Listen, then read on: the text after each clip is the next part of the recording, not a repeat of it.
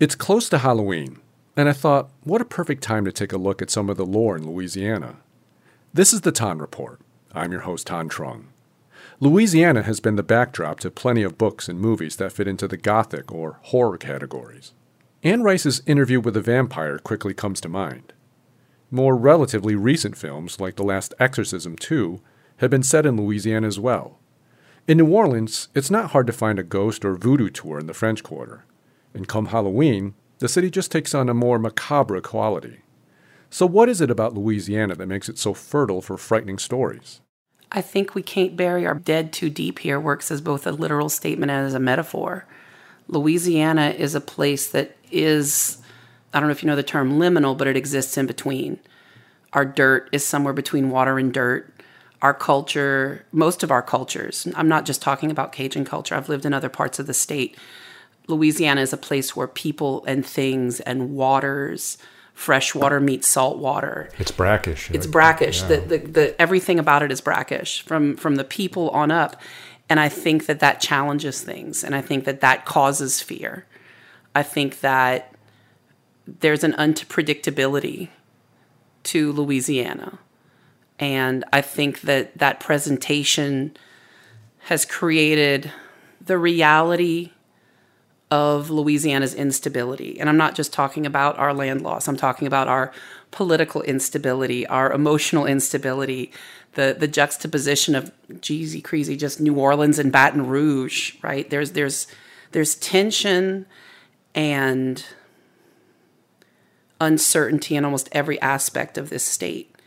And I think that it creates that vibe. It creates that that alienness that other people when they when they come to Louisiana you know and it's not just because the roads suddenly go to crap right? You know when you get into Louisiana there's something about it and I do feel like it's that collective subconscious sort of tension and awareness you have to be aware in Louisiana. That's Alexis Breaux I reached out to her to learn more about one of the more recognizable creatures in Louisiana lore the Rougarou one of the first things I learned about the Rougarou is that it's not just a werewolf type of monster, which is how it's often portrayed. Alexis told me the Rougarou is a shapeshifter and can take on many forms. Alexis can relate. She takes on different forms too. I am an author, illustrator, and I guess as of recently, I'm dubbed a folklorist because I've done a lot of research on Louisiana folklore and stories for not just my my books that I've written and illustrated, but also for a podcast that we just started putting out. That podcast is called Outlandish Parish, and the first episode was dedicated to the Rougarou. And if you want to take a deep dive into the history of the Rougarou, I recommend you check it out. But for us here, Alexis will serve as a sort of guide to the world of Cajun and Louisiana folklore, and how the Rougarou fits into that world. When I sat down with Alexis, it was in the kitchen of her mother's home in South Louisiana, Alexis lives next door. I live in Cut Off, Louisiana, which, if you don't know where that is, it's the last Walmart on the way to Grand Isle. Before we get into the Rougarou and its connection to Cajun culture, I should say Alexis Breaux is not the stereotypical Cajun. She'll be the first to tell you that she's a proud nerd, someone who grew up playing Dungeons and Dragons instead of trapping and fishing. It wasn't until later in her life, after being away from Louisiana, that she came back to Cut Off and her Cajun roots. I'm a equal parts Pitre and Hebert. I'm, I'm I joke that I'm purebred Cajun because that's not really a thing. Uh, but my family's been in Lafourche Parish since they came here after the Dérangement.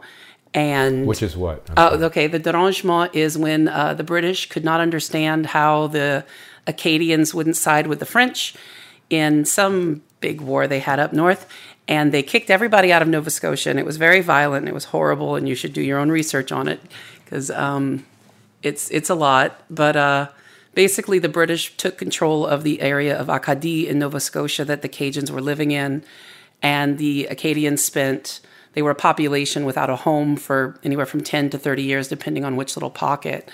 A third of them escaped, a third of them died, and a third of them survived, and a vast majority of that third that survived did eventually wind up in South Louisiana, which is where the Acadian population comes from and the Cajun population kind of started to coalesce. And that's your people. These are my people. What was that like for you to kind of tap into that history that was really embedded in your family? It reminds me of, of, of learning that like you like I was today years old.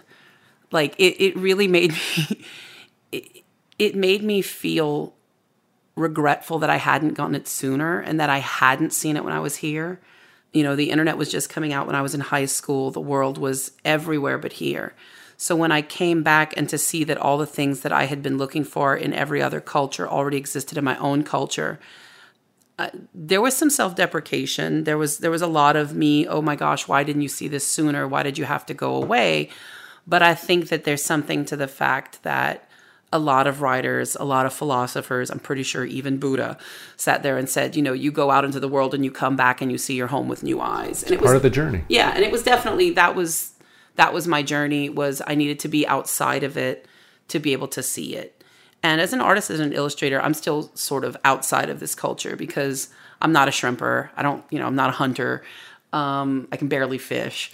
But you know, as as a as a person who was gone for so long, I can still have that perspective where I can sit back and appreciate it in a way that some people can't. Um, it's it's been you know the the work of a, a lifetime. Sometimes I feel like I'm playing catch up because I didn't learn these things when I was younger. She may have started late, but it seems like Alexis has fully embraced the Cajun inside her. You can find her on Instagram giving tutorials on Cajun French. Hey everybody, Alexis Breaux here, coming at you again from Frenchmen Street with the Cajun word of the day. And today, that word is chat, as in cat. Now we also use mignon in Cajun French, but today I'm talking about le chat tache. The Spotted Cat Music Club, by far the best place for live music on Frenchmen Street. Alexis has written several children's books with Cajun themes, including a book titled One Two Rougarou. Oddly, she didn't grow up hearing about this Cajun creature in her house. I was not raised with a lot of folklore. I, my grandpa was a nerd. Like if you just imagine, uh, So are you, though. I really am. Um, we liked we liked watching Jeopardy together, me and Papa. but um, he didn't. You know, we we listened to Nat King Cole with him, and we listened to you know Frank Sinatra. We didn't hear stories about the Rougarou growing up so much. My friends did, and we would you know sort of childhood boogeyman gossip. But I really came to this academically as an adult. And when I was, like a lot of people in our generation are, sometime in my mid 20s, I wound up back at home with mom where I swore I was never going to be. Absolutely not. And um, one of the things that I used to reacclimate myself to my hometown was studying my hometown the way I'd studied all these other cultures, the way I'd studied other people's folklore.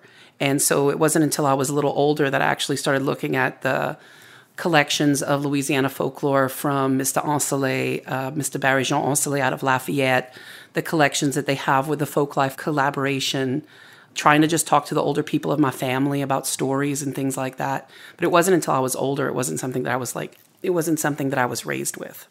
Once Alexis immersed herself in Cajun folklore, she discovered a vast collection of characters and creatures.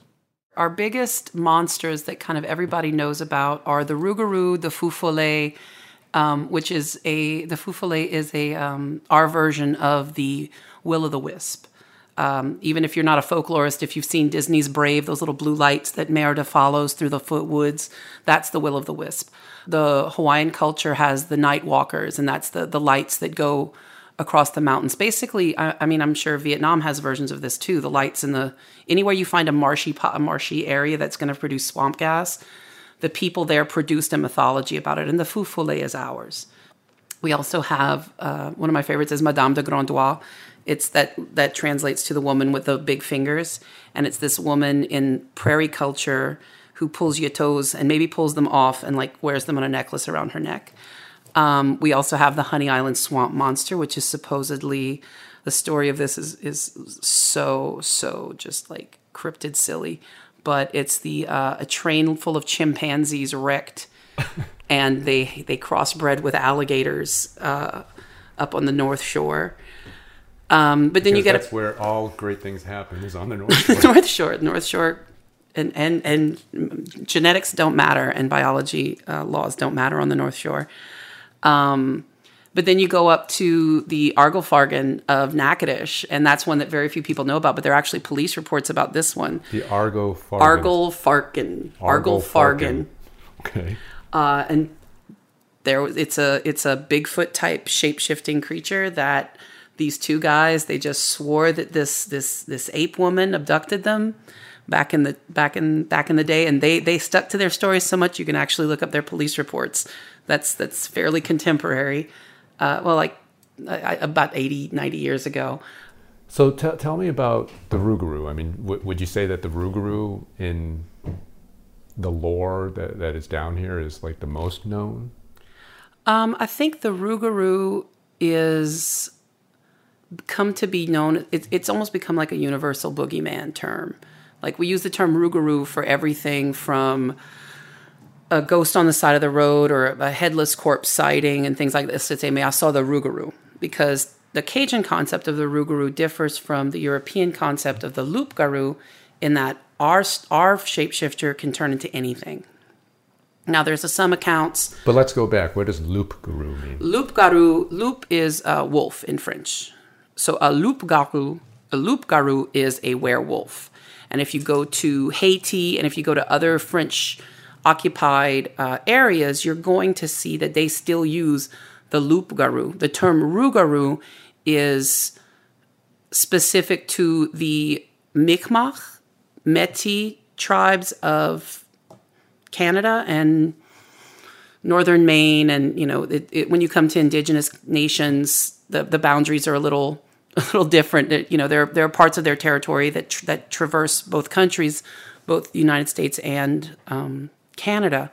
But you're looking at a story that was born in Nova Scotia and in the where the Mi'kmaq and the, the most most uh, Americans are going to think of them as the Micmac, but it's it's pronounced Mi'kmaq, and um, they're going to you know that story was produced there, where their indigenous shape shifting concept met the French concept of the werewolf, and it became something different, and it blended, and it became a different story.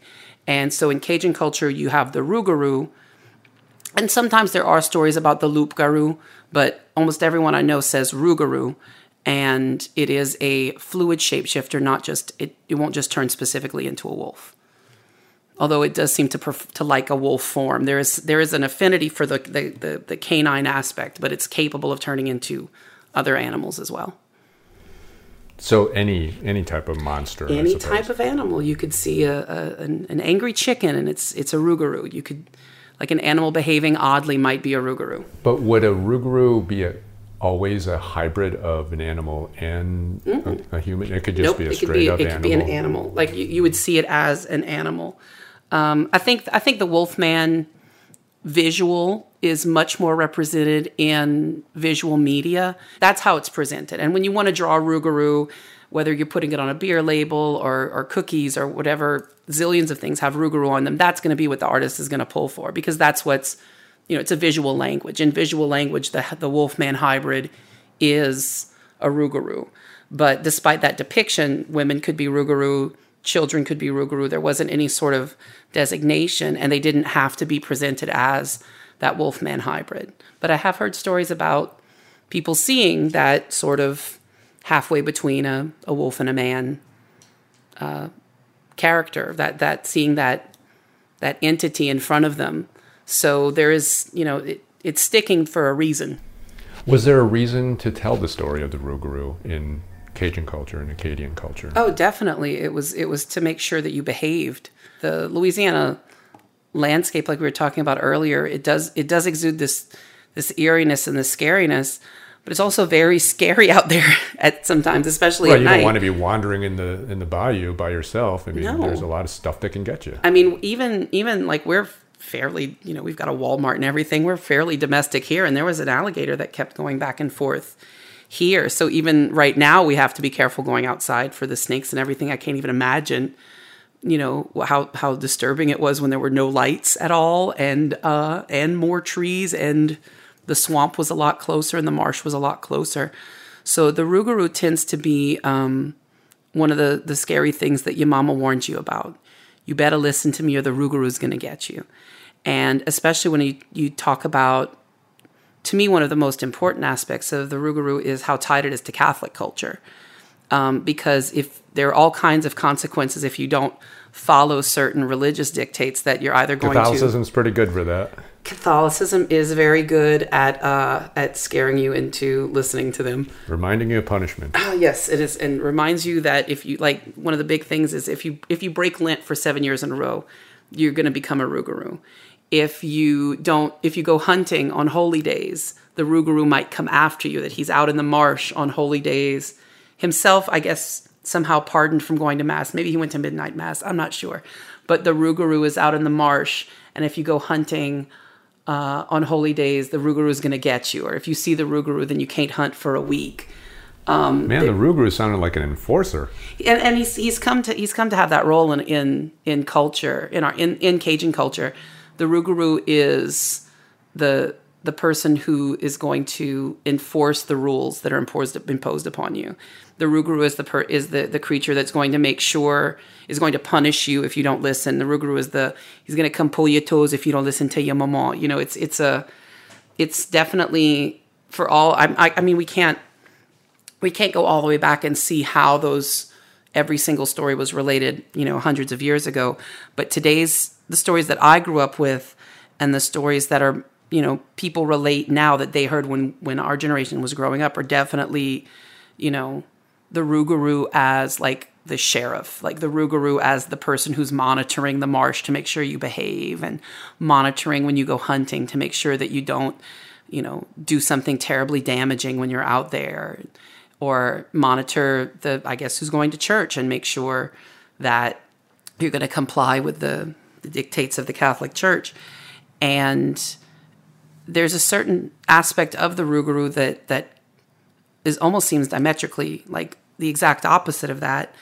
What I found interesting about the Rougarou is that it's not just some kind of boogeyman lurking nearby.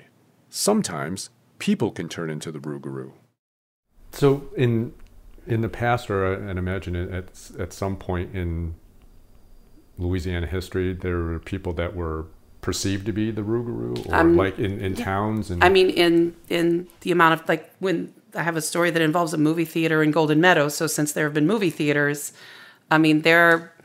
A friend of mine told me a ton of stories, um, and her mom's in her sixties, and this is stories from when she was younger. So we're not talking hundreds of years ago. We're talking about since bell bottoms were invented, um, and there were people that she said her mama and papa, her mama and her aunts. They all lived in a neighborhood kind of like this one where everybody was related, and they would sit in the afternoon and gossip about who in the neighborhood. They, they just knew they were a Rougarou. They just they knew they were a Rougarou, and this is like yeah, like since color TV, you know, not not ancient past. So what would what would happen to the person that was believed or perhaps branded as the Rougarou of the town? Um, it was. I. It seems a lot like I was talking about seeing those connections. A lot of that seems to it, it gives me echoes of times that I've heard about like like old witchcraft lore where it was a person who was already kind of a little weird and already a little bit outside of the margins. There are stories about a person selling their soul to the devil to become the Rougarou. You know, you had to do it on a on a gravel road on a full moon night, and you had to um, you could you could sell your soul to the devil for the power of being a shapeshifter, and the people who thought that you had done that, you know, they might be wary of you because you had this power, you had this capability that they didn't have. So I mean, how would how would any individual, you know, some people might embrace that, some people might stay the heck away from it. But it really seems like a lot of times this was probably a person that was already, for whatever reason, A little a little of center. marginalized. Yeah, I mean there were there were goths and emo boys of of 1920s. They just nobody had enough of a diverse wardrobe for them to really stand out. It was all in the attitude and what you chose to read. And I guess them, I guess that made them easier targets to be believed or thought of Yeah. as a Rougarou. and and it, it's you hear stories about um all, and the Ruger was something you could be relieved of because you could pass the curse on to somebody else in certain instances um, if you drew their blood if if like let's say you were a Rougarou and I wanted to take it onto myself because after so many days you, the statute of limitations run out and you're going to be a Rougarou forever. I just have to give a little cut and then I become the Rougarou. I don't have to like decapitate you or shoot you with a silver bullet or anything. Just draw your blood and then I would take that curse onto myself, and then it would be passed from one person to another. That Who would comes up with these these rules? Like, I don't I, I don't know. I, it I- just gets passed down from it gets passed down and and like the one of most one of the fun ones that isn't very scary is the the, the 13 pennies because one way to guard yourself against the rougarou was to not was to put a bunch of little things in front of them that they needed to count for sometimes it's a colander if you ever see a colander hanging by somebody's door that seems like a really weird place to put a colander, but it was for not just the rougarou. If you go back to the older European stories, there are other creatures that are subjected to this law that they have to, if they see a bunch of tiny things, they have to count it. And so you could trap them by distracting them by putting the colander in front of them because then they'd have to count the holes. Or it could just be um, ditty guys, like li- little tiny things. I really like the one that's 13 pennies. And I have a friend of mine, um, I did a little children's book called One Two Rougarou, and he called me up and he said, I had to do home improvement because of you. And I said, What do you mean? He said, My daughter made me route out 13 holes in her door, her door threshold and embed pennies in it and cover them with resin and seal them in so that she would always be safe from the Rougarou. With the Rougarou stories, you really do see these sort of like built in fail safes. You know, there's kind of like we were talking about with, with Catholics you know you dig your own grave with a catholic you, you make your choices and with the rougarou a lot of time it is a choice you're choosing to not go to land you're choosing to hunt on a holy day you're choosing the action that results in you becoming the rougarou it's not something yeah, that you're just struck to with disobey your, your parents and walk out in the woods Yeah. at night it's by yourself. Yep. The Rougarou is going to get you because is going to get you I mean, the Rougarou, as we as we said, the Rougarou was an enforcer, sort of like a reckoner. Mm-hmm. But from what I understand, the Rougarou also could be something that you become, Mm-hmm. and regrettably because of your own actions. Like, tell me about that aspect of it. How did that evolve from something that was external, somebody, the boogeyman was going to get you, into something that you could become the monster yourself? Like, how did that come about? I think I think that's the case in almost every culture. I mean, if if if people didn't see themselves in monsters, we wouldn't have the Halloween that we have. You know, it-. It's I think that with the stories of people for willing to sell their soul to the devil to become the Rougarou, with the stories of people willfully breaking these laws, I think that when you become the Rougarou, it's it's like you're you're forced to face your own monster. You're forced to face the ways that you failed, whether it's your community, your family, your church. You're forced to look into yourself, and in that way, it's almost kind of unique amongst a lot of even cryptid and folklore monsters because you look at other you know, Bigfoot doesn't have a big moral contingency. You know, there's not a lot of morality connected to Bigfoot lore. There's not a lot of um, church dogma connected to Mothman up in Point Pleasant. Like, there's not a lot of uh, of complicated. Um, Yeah, Swamp Thing is not really like you're mean- not really debating the right and wrongs of his life. Like, Yeah, I mean, there's Alan Moore did beautiful things with a comic book, but like, it's not the actual myths that it comes from aren't really like really morally heavy the way that the Rougarou is.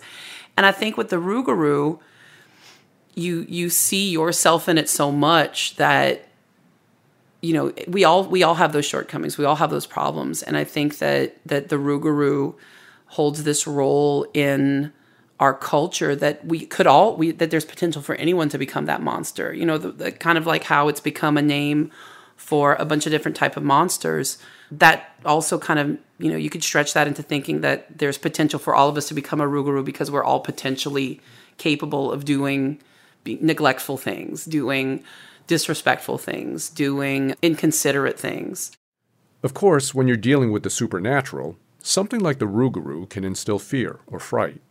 But Alexis says in the realm of demons and devils, the Rougarou is actually pretty tame compared to the creature it may consider a close cousin. The Rougarou is actually one of the most subdued werewolves. Like if you look at the European Loup-garou, these are horrifying stories. These are like hundreds of people dead, like the, the beast a of lot of carnage. oh my lord, like like mass decapitations, like there are whole flocks of sheep It's flocks of sheep. It's herds of cows and flocks of sheep, both slaughtered across the pastures. You know, when you get to to European werewolf lore, there is some truly, truly bloodthirsty and gory stuff out there that we don't really have with the Rougarou. The Rougarou is a very individual monster. It, he doesn't attack a whole town. He doesn't rampage across the countryside, murdering and slaughtering indiscriminately. This is a monster that has a conscience. This is a monster that has a role in our culture. This is a monster that isn't the indiscriminate, you know, killing machine, killing thing in the dark. This is a monster that's going to come after you not by chance, but because of something that you've done. It's it's a more directed monster, but it is also like a very low on the body count. If you if you're going to classify the Rougarou with werewolves, and I think most people would, even even though it is a, a, a shapeshifter, I think you it's got a really low body count as compared to a lot of other werewolf mythology. So where would you rank like the on a scary level? I mean, would the Rougarou be down near the bottom, or it, because it's more personal, should we be more afraid of the Rougarou um, rather than an indiscriminate killer like the Loup-garou? I, I, I would if I were to see anything even vaguely like a Rougarou in my backyard, I'm I'm I'm gonna void all my bodily fluids and run. Right, like like like as far as an in person interaction, I'm gonna be petrified. But as an abstract concept, I think it's kind of one of those things. Like if you if you stay on the right side of a certain moral code, then you're not worried about it. True to the Cajuns' understanding of the shape-shifting nature of the Rougarou, the modern-day Rougarou can come in the form of a boxer. Well, sort of. New Orleans native and boxer Regis Prograis took on the nickname Rougarou as he worked his way up to the title of super lightweight champion. From New Orleans, Louisiana, USA, the reigning, defending, undefeated WBA super lightweight champion of the world, Regis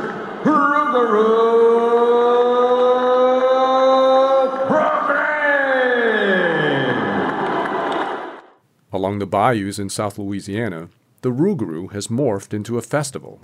Come out to the Rougarou Fest presented by Louis Mohana Furniture, October 20th through 22nd. A family friendly festival with a spooky flair, celebrating Louisiana's folklore. Don't miss the. This year's Rougarou Fest in Houma just wrapped up. It celebrates the rich history of folklore in the region, but it also tries to raise awareness about the challenges down here. The Rougarou Fest benefits the South Louisiana Wetlands Discovery Center, which is dedicated to preserving the disappearing coast of Louisiana, something that is arguably more terrifying than a shapeshifter. Alexis says when it comes to folklore, it's the true stories that are often the most frightening. Honestly, the scariest stories that we have in Louisiana are the, are the real ones, right? I'm talking about the Carter brothers vampires from New Orleans. Again, with police records that these men were abducting people and um, draining their blood and storing it, and then they were captured, and then they were executed, and then they were New Orleans buried, right? They were they were in. It's not interred because there's no earth to put them in, but they were entombed and then they went to move them out of the tomb because that's what you do in New Orleans, right? Every couple of years you clean house and put a new person in there. And there was nothing in there in either of them. Both of the brothers' bodies were gone. And that's documented. That's not something that's not oral tradition, that's police reports. You know, this the stories of Louisiana get interesting. One of the most haunting tales I know, and one that I definitely grew up with, was the story of the Cheniere Caminada hurricane down here. And the imagery of that is excruciating because the thing that I always remember is the women who had drowned and they were hanging by their hair from the trees because they got tangled. Uh, this was 18, 1893, right, right down in Grand, you know, just north of Grand Isle in the Cheniere settlement, and that was some imagery that has to be have equivalents in other parts of the state you know the idea those the the things that you saw from hurricanes and stuff the, the stuff that really happened is always way scarier than you know some glowing lights in the marsh. With many communities in louisiana dealing with the plague of crime and violence there could be a practical utility in reminding people about a creature ready to stalk those who break a certain moral code. And maybe that's part of the reason why we're so fascinated with mythical beings like the rougarou. They can sometimes distract us from this notion that the real monsters we should fear are the ones walking among us. In Cut Off, I'm Thanh Truong for WWL Radio.